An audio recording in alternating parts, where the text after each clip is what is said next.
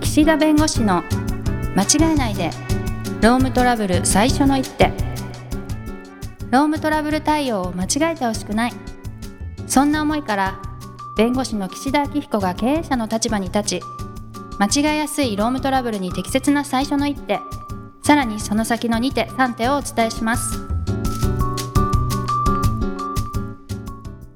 皆さん、こんにちは。弁護士の岸田明彦です。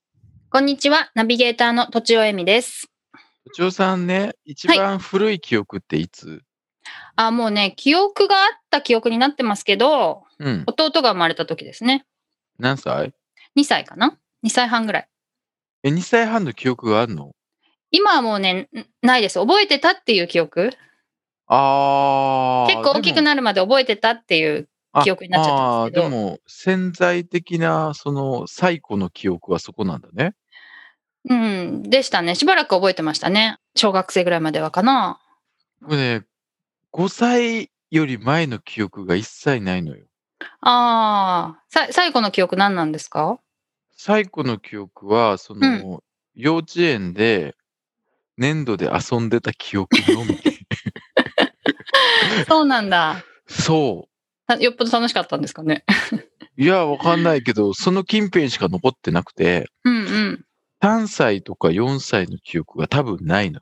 うんうんこれってどうしていやでもね結構やっぱ強い印象があったことって私はまあね兄弟ができたっていうのはすごい嬉しかったんだと思いますしあとうん。うちの長男も、うん、まあ、弟4歳違いですけどうんその弟が生まれたよってなんか幼稚園にこう連絡が来てうんうんうんうパんパが来たみたいなところが一番古い記憶だって言ってました。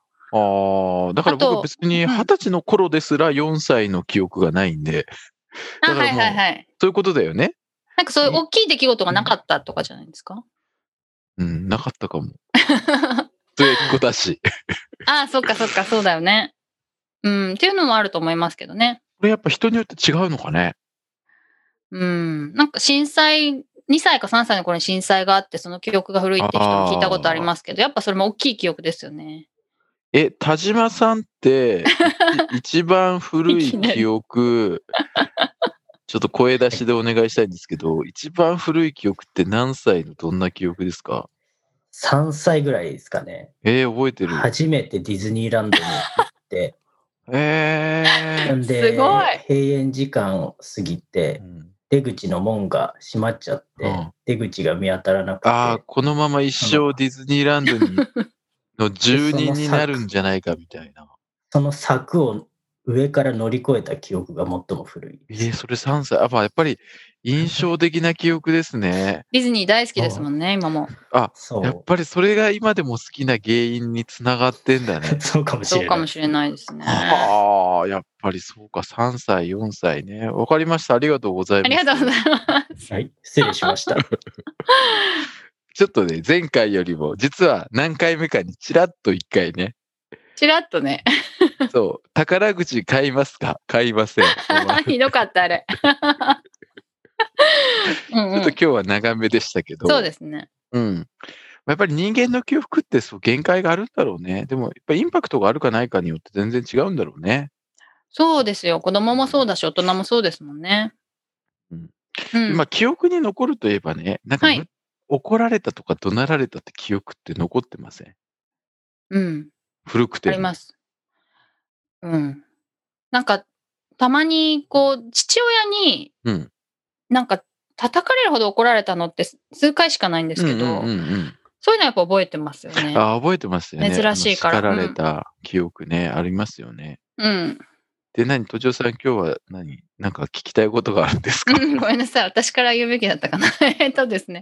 そうそう。私、あの、そういう怖い、結構ね、怖がりなんですよね。怖がりっていうのはお化けとかというよりも、うん人が怒鳴ってるのとかめっちゃ怖い。あと人が怒ってるのとか。たまに、この、ラジオとか YouTube でロープレするじゃないですか。そう退ですよ職干渉とか、うん。ハラスメントとか。はい。結構私が詰めると、なんか、うーってなりますマジで泣いい。ちゃいそうでしょ、うん、いや、本当になんか、そういうのが怖いんですよね。で、うん、岸田さんにお話をいろいろこうね、お伺いしていくと、うん怒鳴られるとか、うん、どういう言い方されるみたいなことを言ってるから、うん。いや、それ私絶対無理だわと思って、なんか、どんな風に克服してるとか、あとどんな心がけでいけば全然怖くないよとか、そういうのちょっと教えてもらいたいなと思ってるんですけど。まあでも怒鳴る人って今そのその瞬間エネルギーを放出してるところだからうん。まあみ見送る よね。えー私受け取っちゃうんですけど、ドカーンってここにさ、入ってくる。ああいや、うん、だからそこはほらなんかあったじゃん芸人の方で右からなんだっけ左あ受けへ流す人いた。もうあ今こう怒りのあれボルテージが上がってるなーって言ってあーの、ちょっと俯瞰でというか外から見てる感じになる。なるほどね。うん、あんまりこうう受け止めてもかわしても結局受け止めたら受け止めたでそのせき止められたことによるエネルギーが倍増することもあるしはい。まあかわそうとするとそのかわす態度自体がまた原因となって燃料を投下してわーってなることあるんで、うんうんうん、浴びてるふりをしてファーって去るのを待ちます、なるほど、ど、なるほど、なるほど。うん自分がこう透明になったような感覚ですかね。うんなるほどい。や受け止めちゃったらやっぱビクッとしますよもちろんあ、しますか。そんな時はビクッとでしもビクッとしますうん、なんだかんだかんだって言われたらうん、なりますようん。でもそこで、あ、でもとかって言ってもしょうがないって。あーなるほど。あの、怒ってる人と声が大きい人、これは違います。はい、確かに。声を大きくして要求を通そうとしてるだけの人はいます。そういう人怖いんですけど、あ、それは、いや、怒ってるのと違いません。怒ってる方が声怖い。うん。声が大きくて、わっとこう自分の要求を通そうとする人については、うんもっと大きい声出します。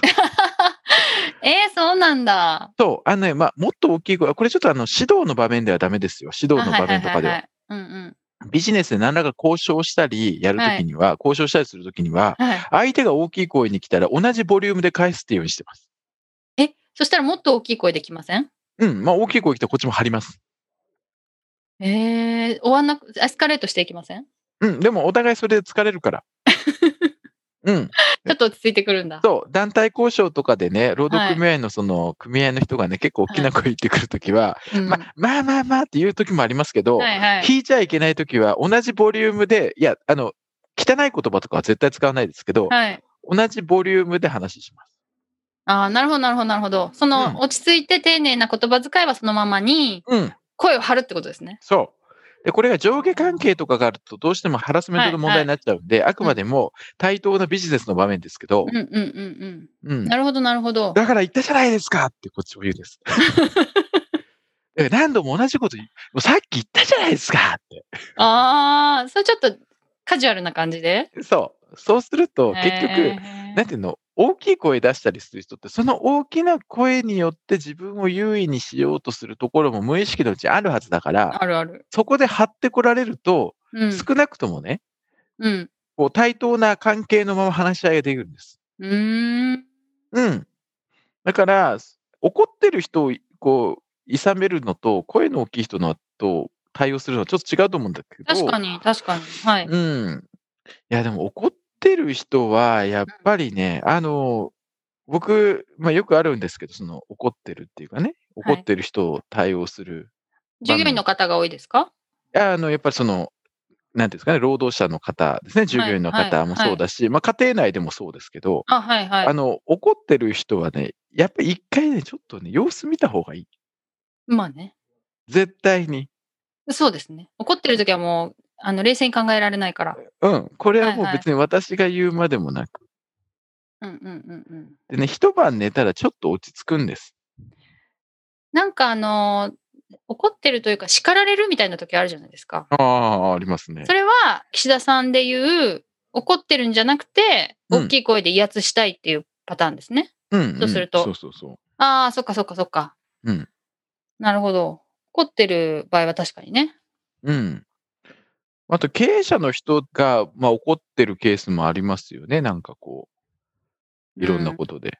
そうですね。だからそれは、うんあの叱ってるのと怒ってるのが一緒になっちゃっうてる。ん。そうだね。はい。いやでもそれはねあの女性だからっていうのもあると思うんですよ。うーん。怖いの。うん。私、あの、子供と、あの、うん電車に乗ったりすると、やっぱ子供が小さいうちってすごい人に迷惑をかけるから、うんうんうん結構ビクビクして乗ってんですよね。うーん。男性はあんまりこういう気持ちにならないんですって。うーん。文句言われないから。で、私はすごい文句言われるんですけど、だから男性におうちょっとうるせえんだよって言われるときと、女性になんかうるさいんだよって言われるときって全然印象が違って、うん。女性に言われたときは、ちょっと喧嘩になったら勝てるなと思ったから言い返したことあるんですよね。 うんうんうん。でも男性には喧嘩で負けるからやっぱ怖くて言い返せないんですよ。えっと、じゅうさん、何女性と 喧嘩するの、喧嘩したことないけど、うん、いざこの人が本当に怒って、なんかうん取っ組み合いになっても勝てるなと思ったからへー言い返したっていうのはあります。そんな場面あるんだね。あまあありましたね。一回だけだけど、その時は私もすごい余裕がなくて気が立ってたので、まあ、勝てるだろうと思って言 ってるけど、まあ、あの、男性だったらこんな怖い思い普段からしないんだなって思った時でしたね、それは。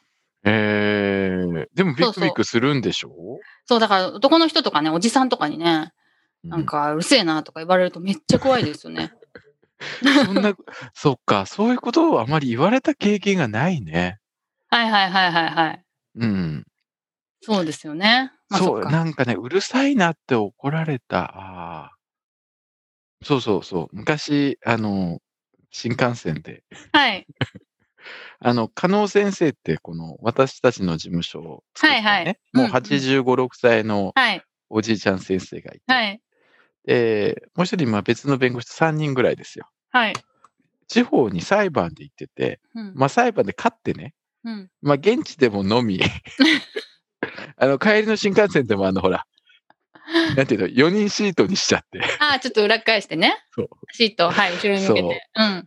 でね、あー絶対これ怒られるんだろうなと思いながらも、い加納先生にですかや加納先生が騒いでるから。お客、他のお客さんにね。と、はいはい。いやー、これ怒られるだろうなと思ったらう、ん。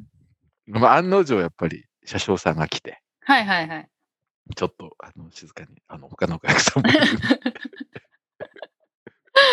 えー、 そ言れわはれたなおぁ客さんがクレーム言ったんですかねいや、お客さんクレーム言ったと思ああ、なるほどなるほう。ど。うやん。っぱでも本人に言えないですよね。大の男が3人4人うんでギャーギャー騒いでるところには。うん。で、加納先生って、あの、今でこそ、もう穏やかなおじいちゃんなんですけど、はい。結構昔は武闘派だったんです。おー、はい。うん。だから、ちょっと、そういうふうに指摘されたときに、あー、これ、逆切れというかね、ああ、するかなってす。るかなと思って、すっごいドキドキしたら、はい。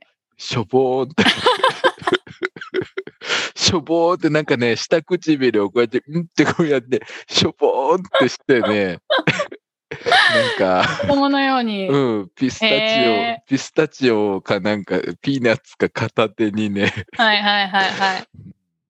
で待もっめてっちた、ゃね。楽しく笑ってる時に、うん、そういうふうに叱られて、うすっん。ごい気まずいっていうのは確かにありますね。あの、気まずいと思ってほしいよね。そこで、うん。なんか、いや、何が悪いんだみたいになるとトラブルになるじゃないですか。うん。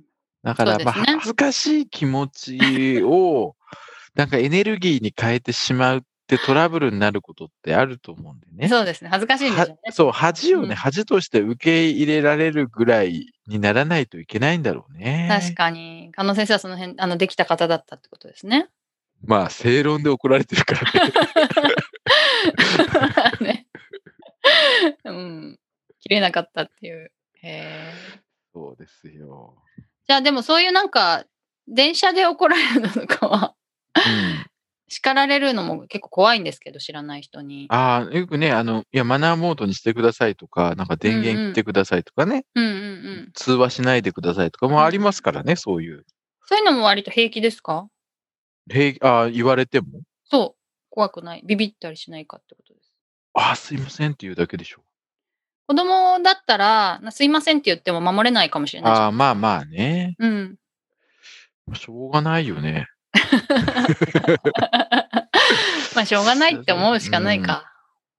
はい。そうで僕、でも電車に乗ると見てて、こう周りをキョロキョロ見てて、はいあ、この人なんかちょっと酔っ払ってて吐きそうだなって察知すると車両変えるようにしてます。ああ、なるほど、なるほど。うん。そういう言いそうな人を避けるっていうのもありそうそうそう。なんか自然に避けてるかも。なるほど、なるほど、なるほど。うん。確かに。そういうのも賢い。だって目の前に立ってる人がもう明らかにこう、何マジで 吐き出す5秒前みたいな人いるかそら。れは確かに、うー避けた方がいい。そう。だって結局さ、そこで吐かれて汚れて、後で弁償してくれとかなんとか言っても、酔ってる人にさ、うん。こっちも疲れてるのに、うんそんなこと言う気力もね、大変ですよね。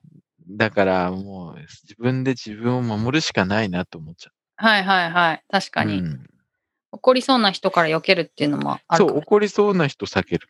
うんうん。確か昔に言いましたよね。そう向井先生、二日酔いで翌朝結構体調悪い時あ るから、言ってた言って た。絶対翌朝にややこしい相談はいかない。ああ。そう、んそこを言ったら、あの、いつもよりも指導が厳しめになるかもしれない。はいはい。それと一緒ですよ。なるほど。怒りそうな人、怒る人には、まあ、避けて通れない人はしょうがないけど、うんうん。避けられるんだったらやっぱ避けるっていうね。うんうん。わかりました。なんかいろいろヒントいただきました。ありがとうございまはいす。。まあ、都庁さんは、まあ、あまりビビらず、ドンと構えて、 何かあってもいいじゃないのって言って。何それ。いや、もう今ちょっと私の中のね、ブームで、何かあっても、辛いことがあっても、なんか言われてもいいじゃないって言って。え、それは岸田ギャグってことです かそうです。了解です。うん流行らせましょう。はい。うんあの、うちの娘が使ってるのずっ そうなんだ。かと、なんかわちょいっい。と、僕も使って、わかりました。まあ、この辺でちょうど時間もいいので、はい、はいこの辺にしたいと思います。どうもありがとうございました。ありがとうございました。今回も番組をお聞きいただきありがとうございましたロームトラブルでお困りの方はロームネットで検索していただき柿椿経営法律事務所のホームページよりお問い合わせください